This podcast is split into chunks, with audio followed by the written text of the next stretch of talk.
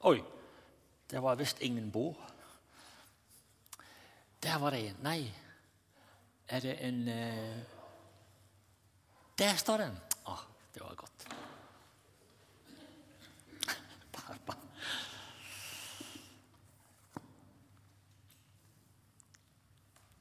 Jeg skal nok la være å snuble i det der. Prøv i hvert fall.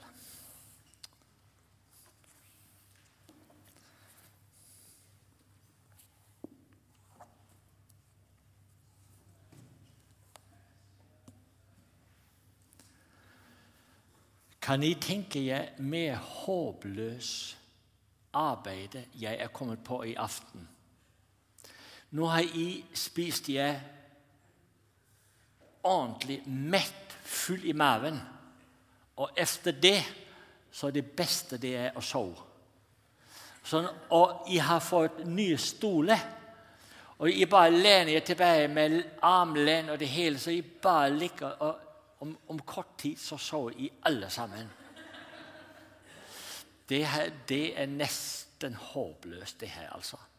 Men jeg skal prøve. Vi skal dele sammen Guds ord i aften. Og vi skal eh,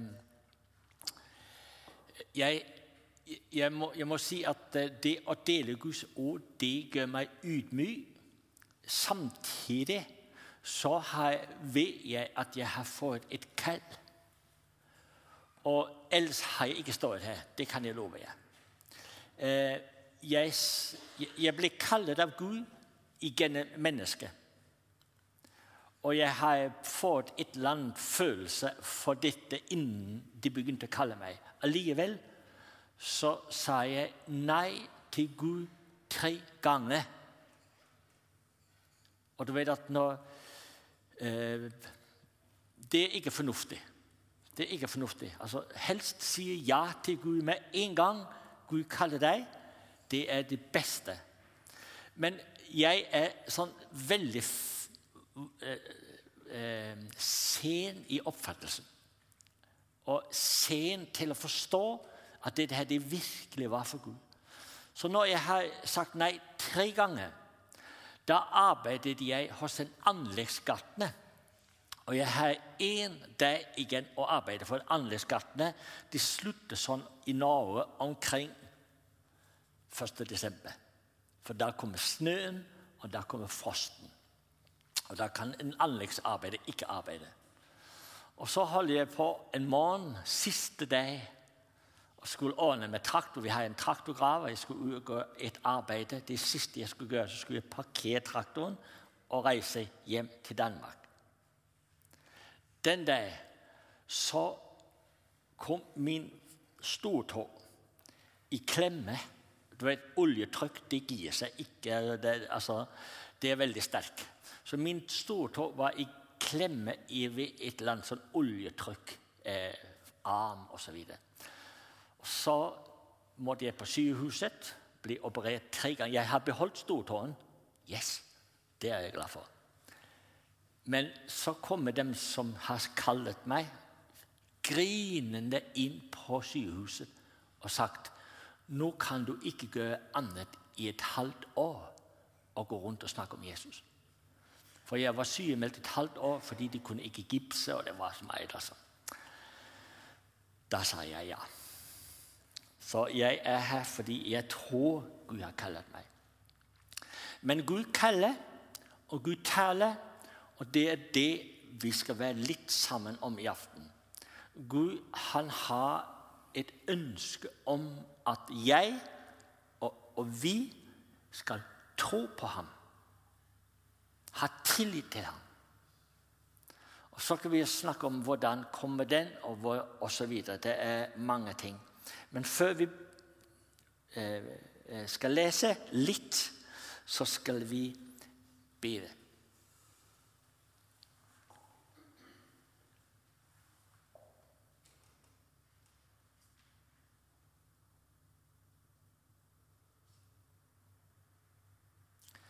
Takk, Jesus, fordi at du lever. Takk, Jesus, fordi vi skal få til å vite det at du er den siste som står frem, og du er den første som kom. for å skape alt, og du opprettholder alt. Og til slutt så er du den som ønsker dine inn i en verden som er helt fantastisk. Vil du hjelpe oss, Jesus, til å blive hos deg? Vil du forny vår tro på deg? Det ber vi deg om, Jesus. Amen.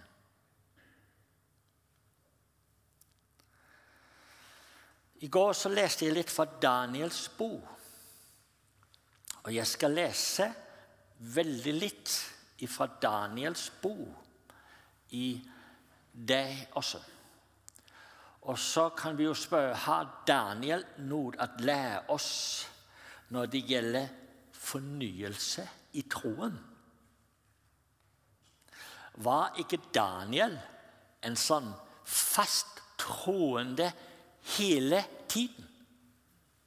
Vi skal lese fra kapittel 9 i Daniels bok. Og vi skal lese fra vers 1 til Altså de to første vers. Eh, kapittel 9, eh, vers 1 og 2. Der står det sånn I Dareios første regjeringsår, altså Dareios Han var konge i Pers, det storpersiske riket. Eh, jeg sa i går at jeg var historie. Jeg elsker historie. Så det, det, det, det er historie du får i aften.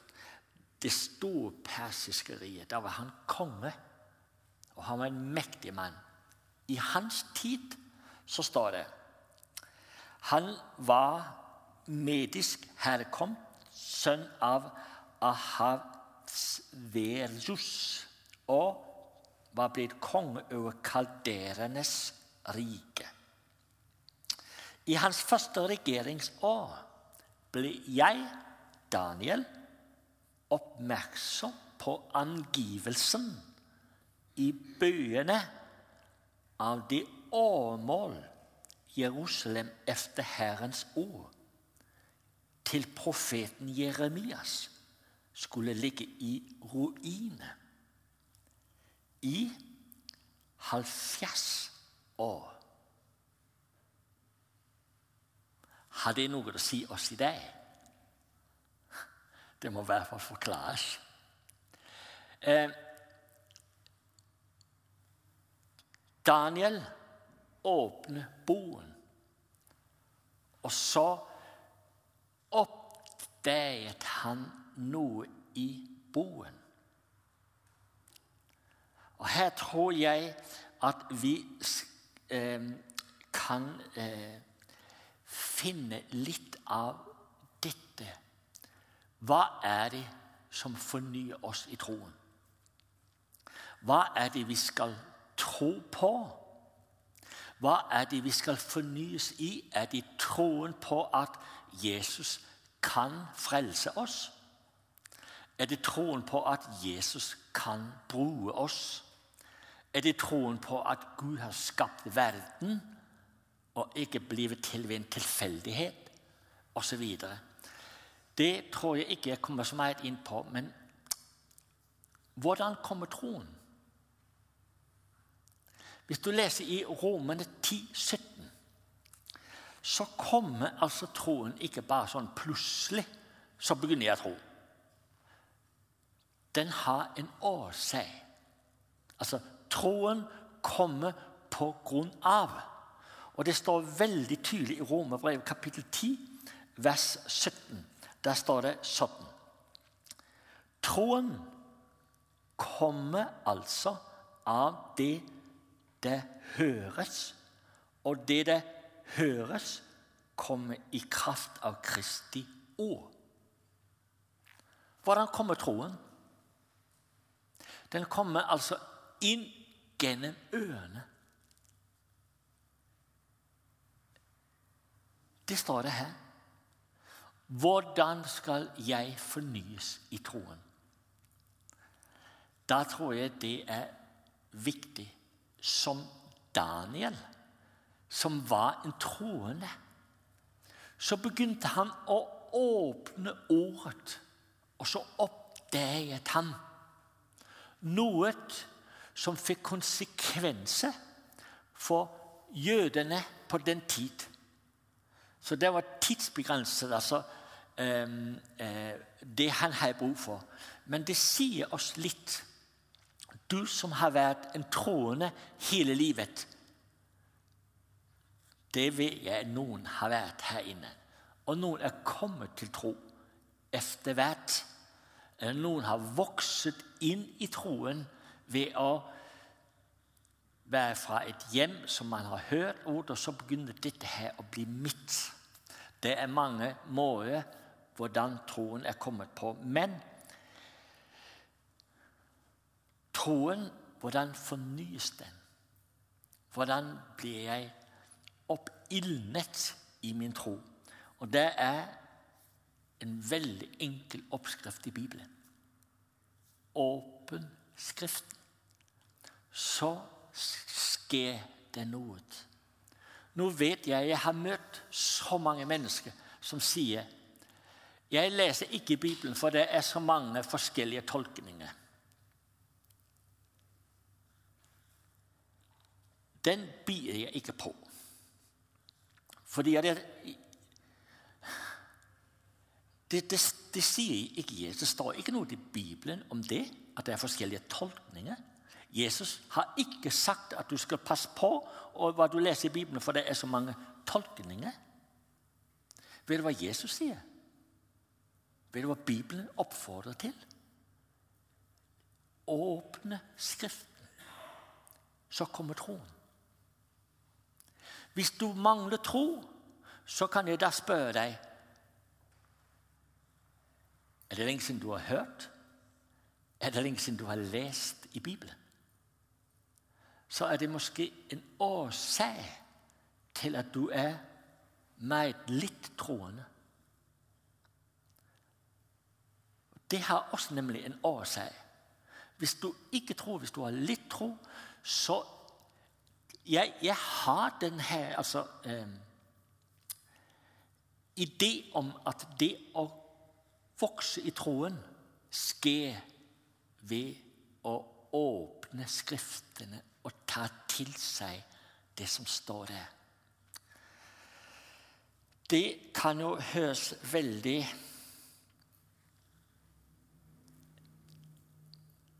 eh, lovisk ut. Det kan høres veldig Ja, men da, da, skal jeg jo gjøre noe. Ja, det skal du. For det skjer noe. Hvis du leser f.eks. Eh, jeg har i, i, altså, Det er en ting som jeg må si Eh, ja, det husker jeg faktisk jeg sa sist gang jeg var for er det 100 år siden jeg var i Viborg sist. Da sa jeg det også, og alle har glemt det. Og det var Les første Mosebok. Den er altså så viktig. Les første Mosebok. For der har du grunnlaget til resten av Bibelen. Der har du forståelsen for resten av Bibelen. Og hvis vi ikke kan, altså kan og kan, men hvis vi aldri leser Første Mosebok, så får altså denne verden fullstendig enerett til alt det fantastiske som Gud har gjort for oss. Det skal de ikke ha lov til. Det er Gud som har enerett til å gi deg innsikt i hvordan startet verden osv. Hva er det målet for Gud i denne verden? Det vet vi. Det står der. Og hvis vi har glemt det, så er det fordi vi ikke har lest det og fått fornyelse i det.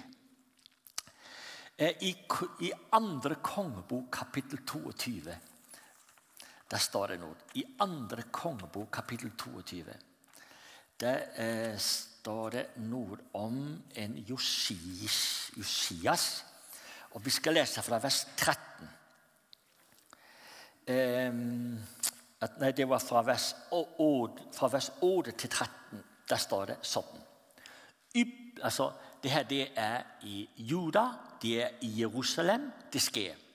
Så står det Ypperste presten Hilkia sa til statsskriveren Safan Jeg har funnet lovboen i Herrens tempel. Hilkia ga boken til Safan og leste den. Wow! Da skjer det noe. Så kom statsskriven Safan til kongen og avlade beretning. Dine folk har tatt penger som var i tempelet, og givet dem til dem det forstår arbeidet og fører tilsyn med Herrens tempel. Og statsskriveren Safan fortalte kongen at presten Hilkia hadde givet ham en bok. Og Safan leste den opp for kongen. Da kongen hørte hva det sto i lovboken, flengte han sine klær. Og han befaler presten Hilkia, Akima og Shafans sønn Ak og så er det masse navn. Statsskriveren Safan og kongens tjener altså, Gå hen og rådspør Herren for meg og for folket, for hele Juda, om det der står i denne boken, som er blitt funnet. For Herrens vrede som er flammet opp mot oss, er stor. Fordi våre fedre ikke Nå oversetter jeg litt i min egen tanke. Leste boken. Hva skjedde det da han, kongen, leste boken? Altså åpne Skriften. Da skjedde det noe. Da kom troen til denne kongen at vi har gjort noe galt. Be til Gud for oss om nåde, så vi ikke går under. Det er noe av dette som skjer når vi åpner Skriftene. Hvordan kommer troen? Hvordan kommer troen til deg? Husker du Peder? Jesus står ved, eh, ved, stranden, så er det så masse mennesker. ikke sant? Så låner han Peders båt. Og så hopper han opp i båten og går litt fra land. og Så underviser han. Så taler Jesus. Og Hva tror du det skjer her inne da? I Peders hjerte? Wow! Yes. Og så når han er ferdig å tale, Jesus, så vender han seg til Peder, så sier han til Peder Legg ut på dypet og kast garnet til en fangst.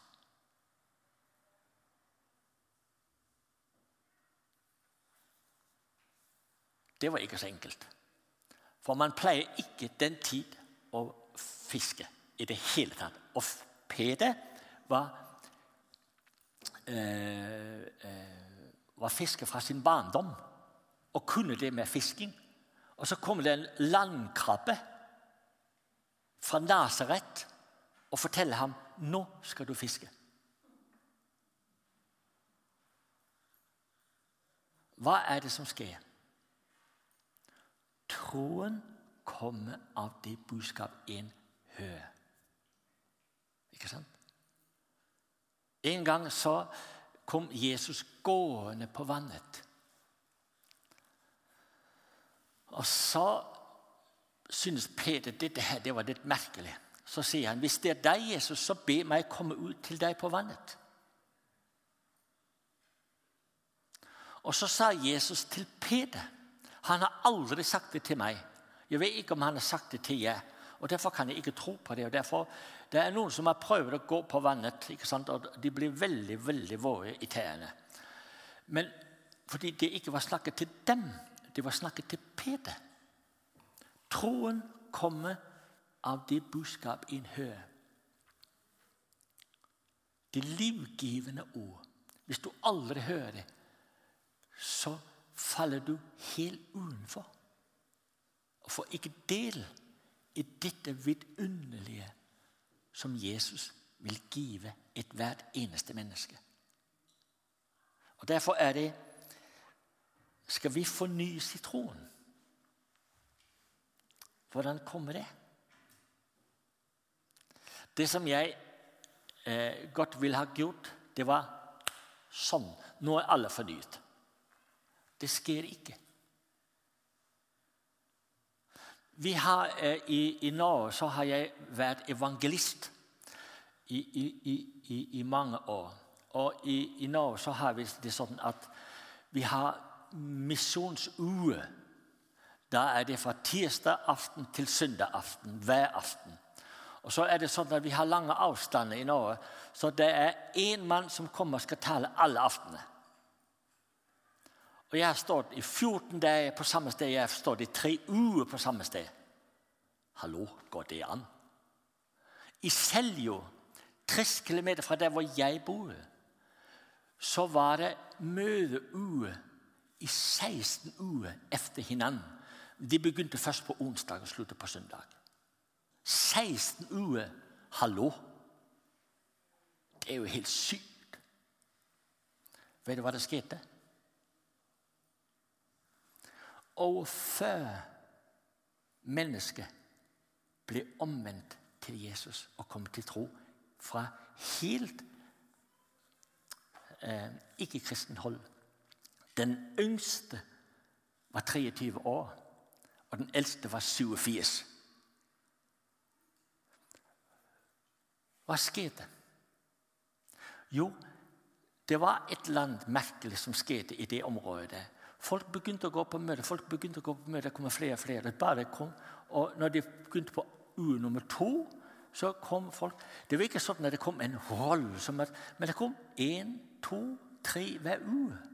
Og når de var ferdig med å telle skal man, skal ikke telle sånne ting. Det skal veies, tror jeg. Men det er jo ikke vanskelig. Det er litt vanskelig å veie folk. Det går jo, det går jo ikke. Men altså Så var det altså år før.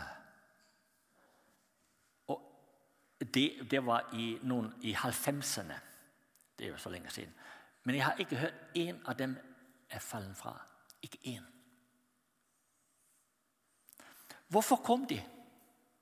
Jo, for de begynte å høre Guds ord.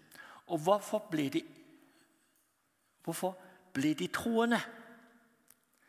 De ble troende fordi de hørte Guds ord. Peder, hvorfor gikk han på vannet? Det er fordi han fikk ett ord fra Jesus. Hvor mange av jer er blitt frelst ved ett ord? Nå, nå, har jeg lyst til å få folk opp her, så de kan hvile. Nei, altså, jeg, jeg, tør ikke. Jeg tør ikke. Så det har vært fristende. Ikke sant?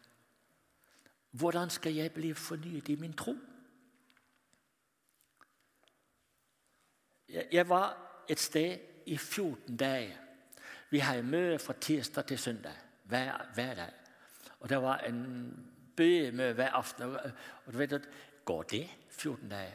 Så kom de og så sa ja, vi tror vi skal, få, vi skal bli ved. Vil du, vil du være med oss? Ja, jeg blir med, sier jeg. Og første dag etter 14 dager så kom den første.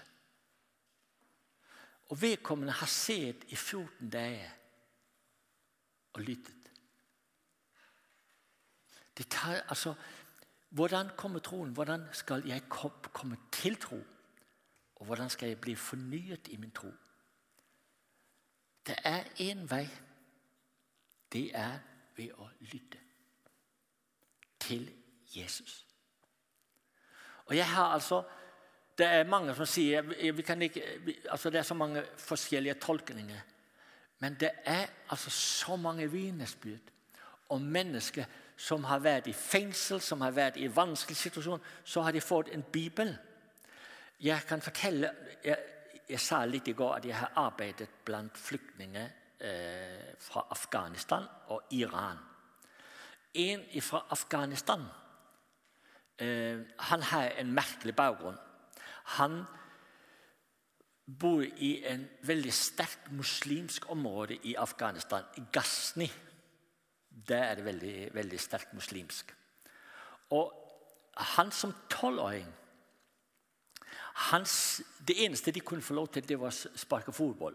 Jeg vet ikke om det er noen Du sparker fotball, du? Det vet jeg. Jeg har hørt. Og, altså, det var det eneste de fikk lov til. Det var å sparke fotball. Og så Han var tolv år, så var han på fotballkamp og så en fotballkamp. Så kom Taliban.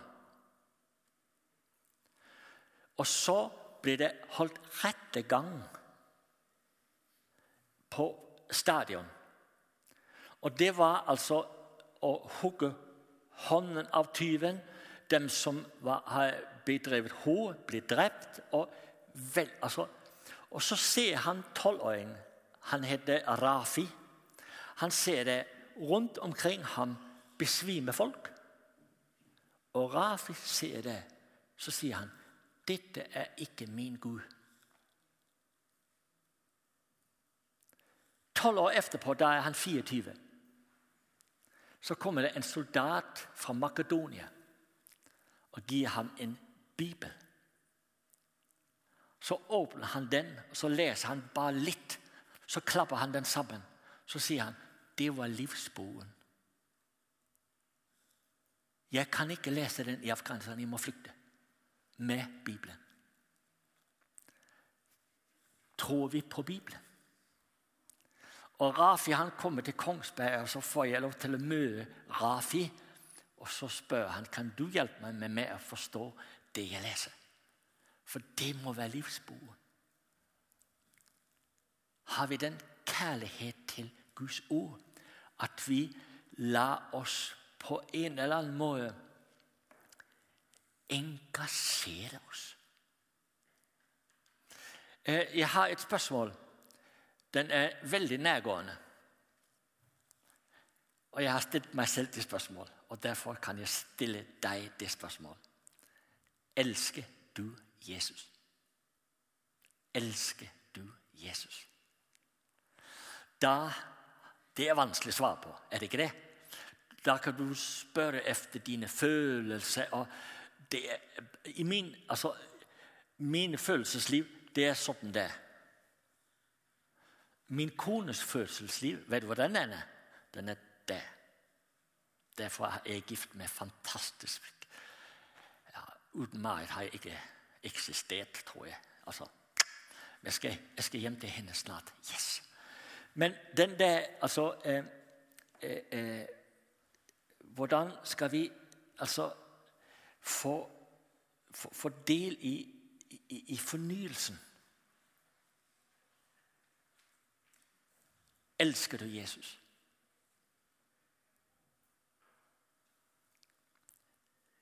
Vet du hva Bibelen spør deg om? Jesus sier, 'Hvis I elsker meg' elsker i mine ord.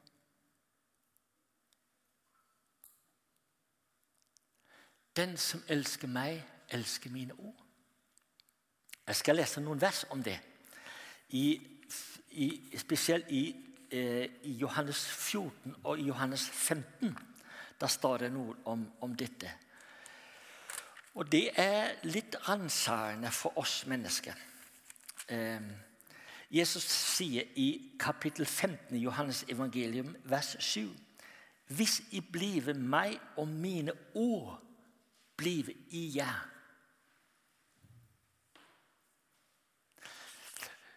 Jeg skulle ønske at danske og nordmenn og Vestens folk har en like stor kjærlighet til Guds ord som omvendte muslimer har.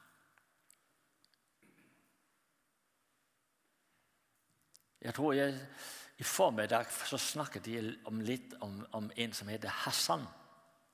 Hassan han, jeg, kan, jeg, må bare snakke om disse typene, fordi de har gjort sterkt inntrykk på meg. Hassan han var en av dem som kom i vår gruppe av flyktninger. Og Vi underviste dem, og så kom Hassan også. Hassan han hadde parykk. Og, og så var han hjemme hos oss en jul. Og så, vet du hva jeg tenker? Sånn er jeg.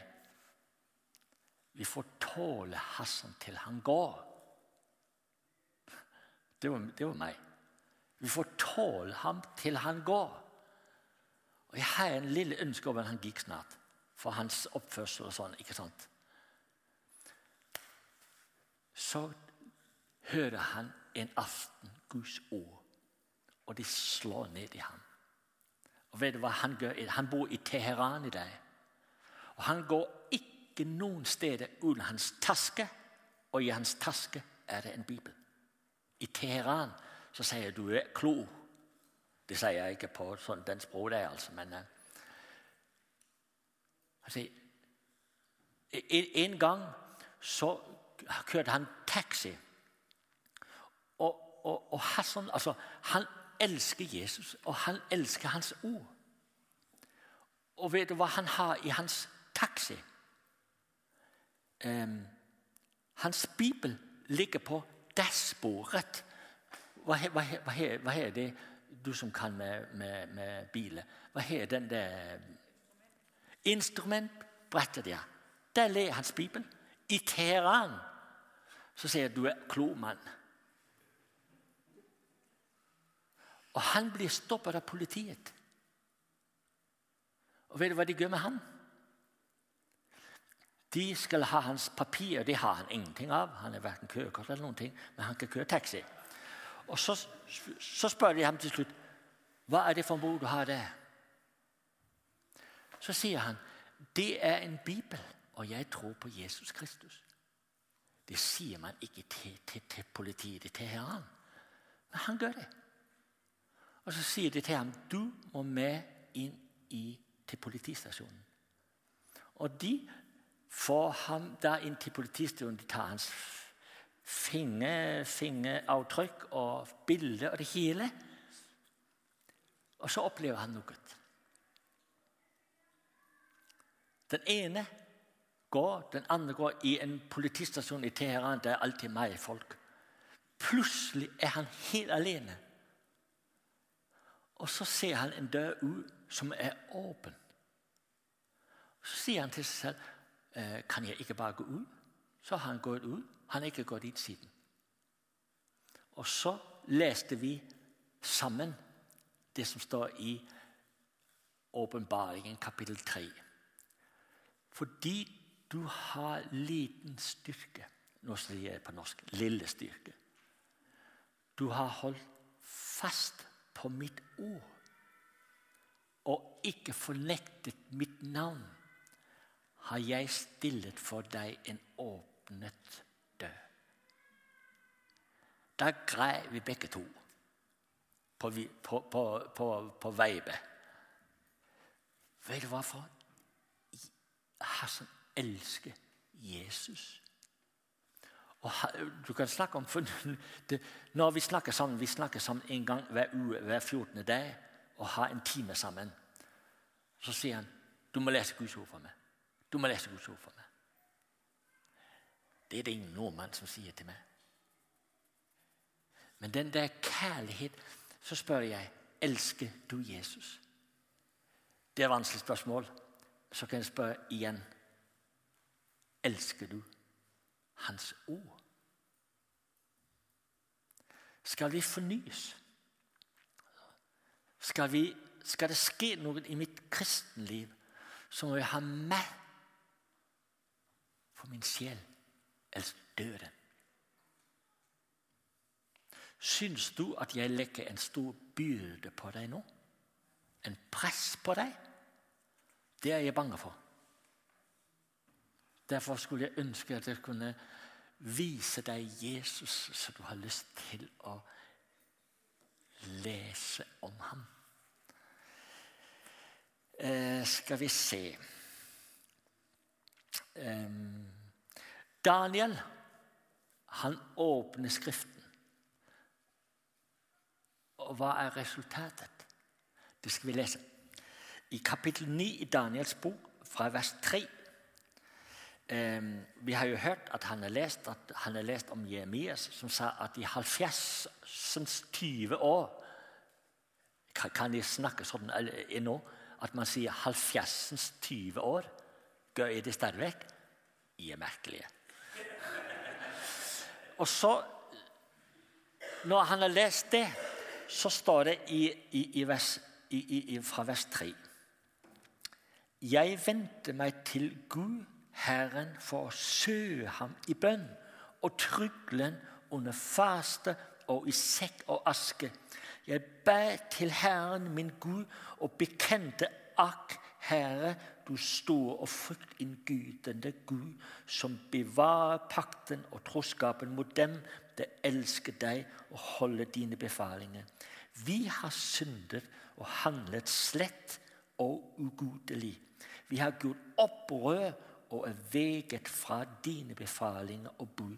Vi har ikke hørt på dine tjenere, profetene, som i ditt navn talte til våre konger, stormenn og fedre, ja, hele landets folk. Rettferdigheten tilhører deg, Herre. Skammen i deg tilhører oss, Judas menn. Jerusalems innbygger og alle israelitter, hva enten vi er nær eller fjern, i alle de landene du har fordrevet oss til, fordi vi var troløse mot deg. Hva resulterte i at Daniel begynte å åpne Bibelen? Eller åpne Skriftene? Som Gud hadde innblest. At han søkte Gud. Og vet du hva det skjedde? Nå vi godt, her er det en lang historie. Men det ender med englebesøk. Jeg har aldri hatt englebesøk. Det var måske en gang jeg var nesten ved å høre englesang. Vet du når det var? Har, har, du hørt englesang? Er det noen av dere som har sett engler? Er det noen som har sett engler? Jeg har aldri sett engler. Jeg vil så gjerne se dem. Um, men en gang så har jeg nesten hørt englesang. Det var en gang hvor jeg hadde gjort en, noe imot Gud jeg ikke ville innrømme. Og Hver gang jeg skulle be, så prikket Gud meg liksom på skulderen. Skal, skal, vi ikke snakke om det der?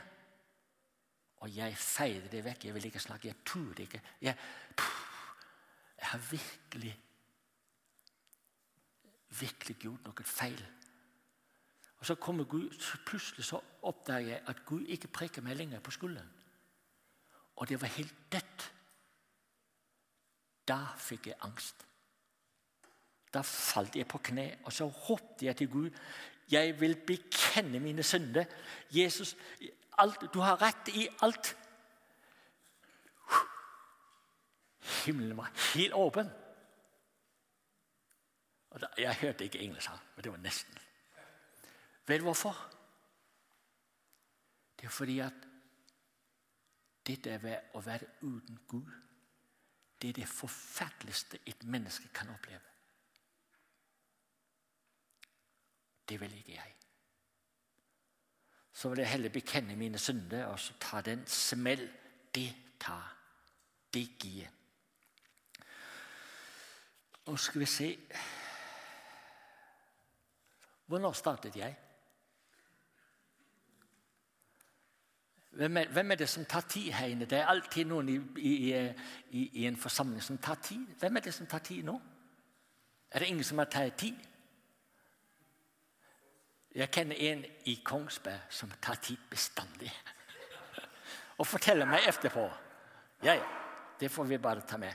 Men jeg har litt mer. Har vi tid til å ta litt mer? Litt mer.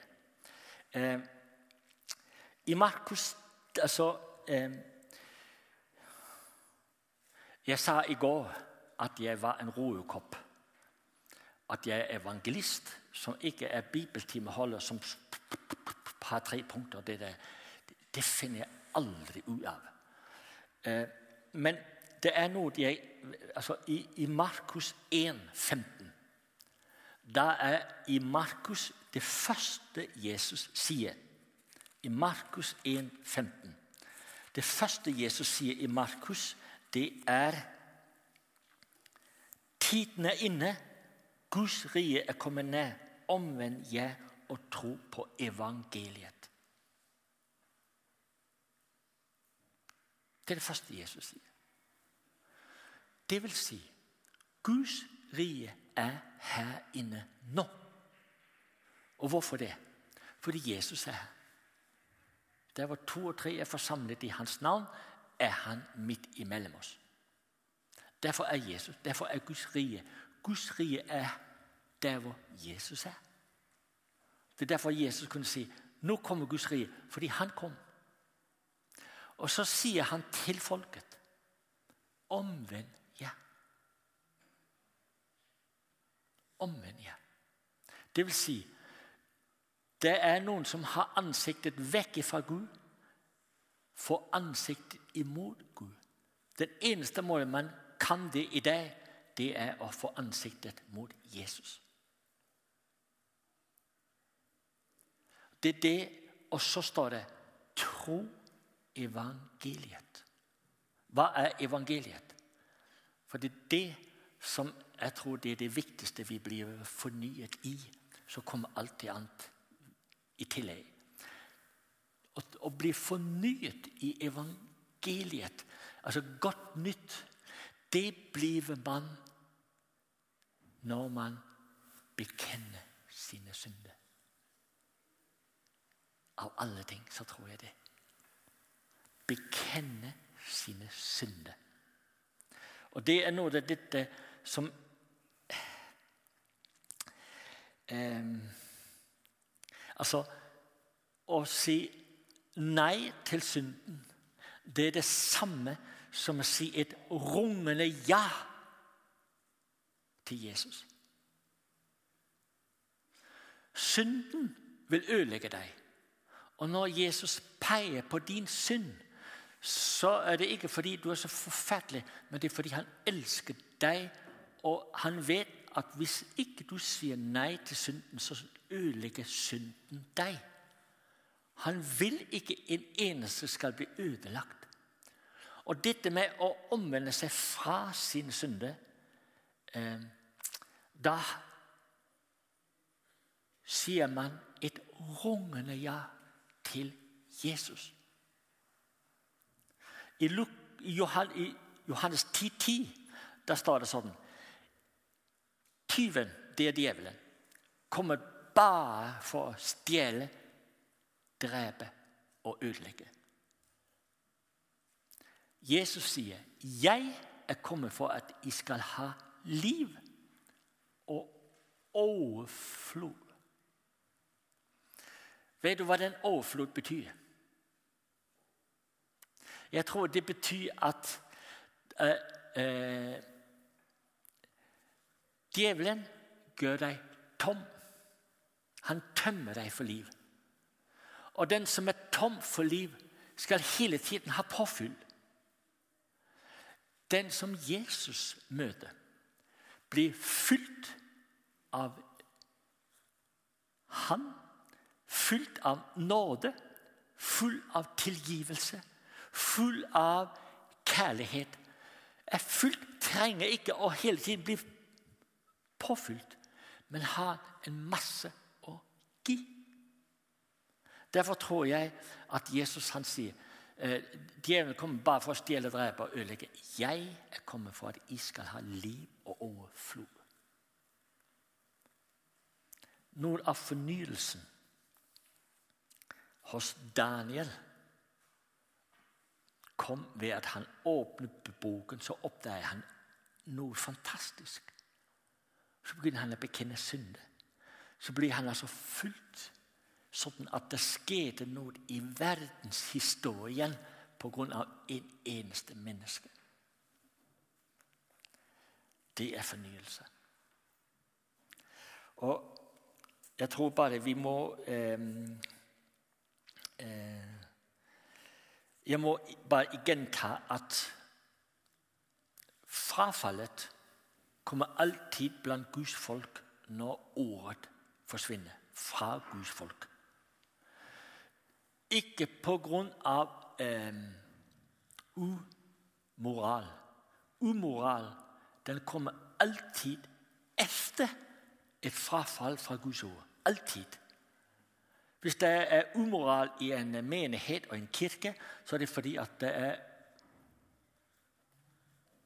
Det er skjedd noe før det. Det er frafall for Guds ord.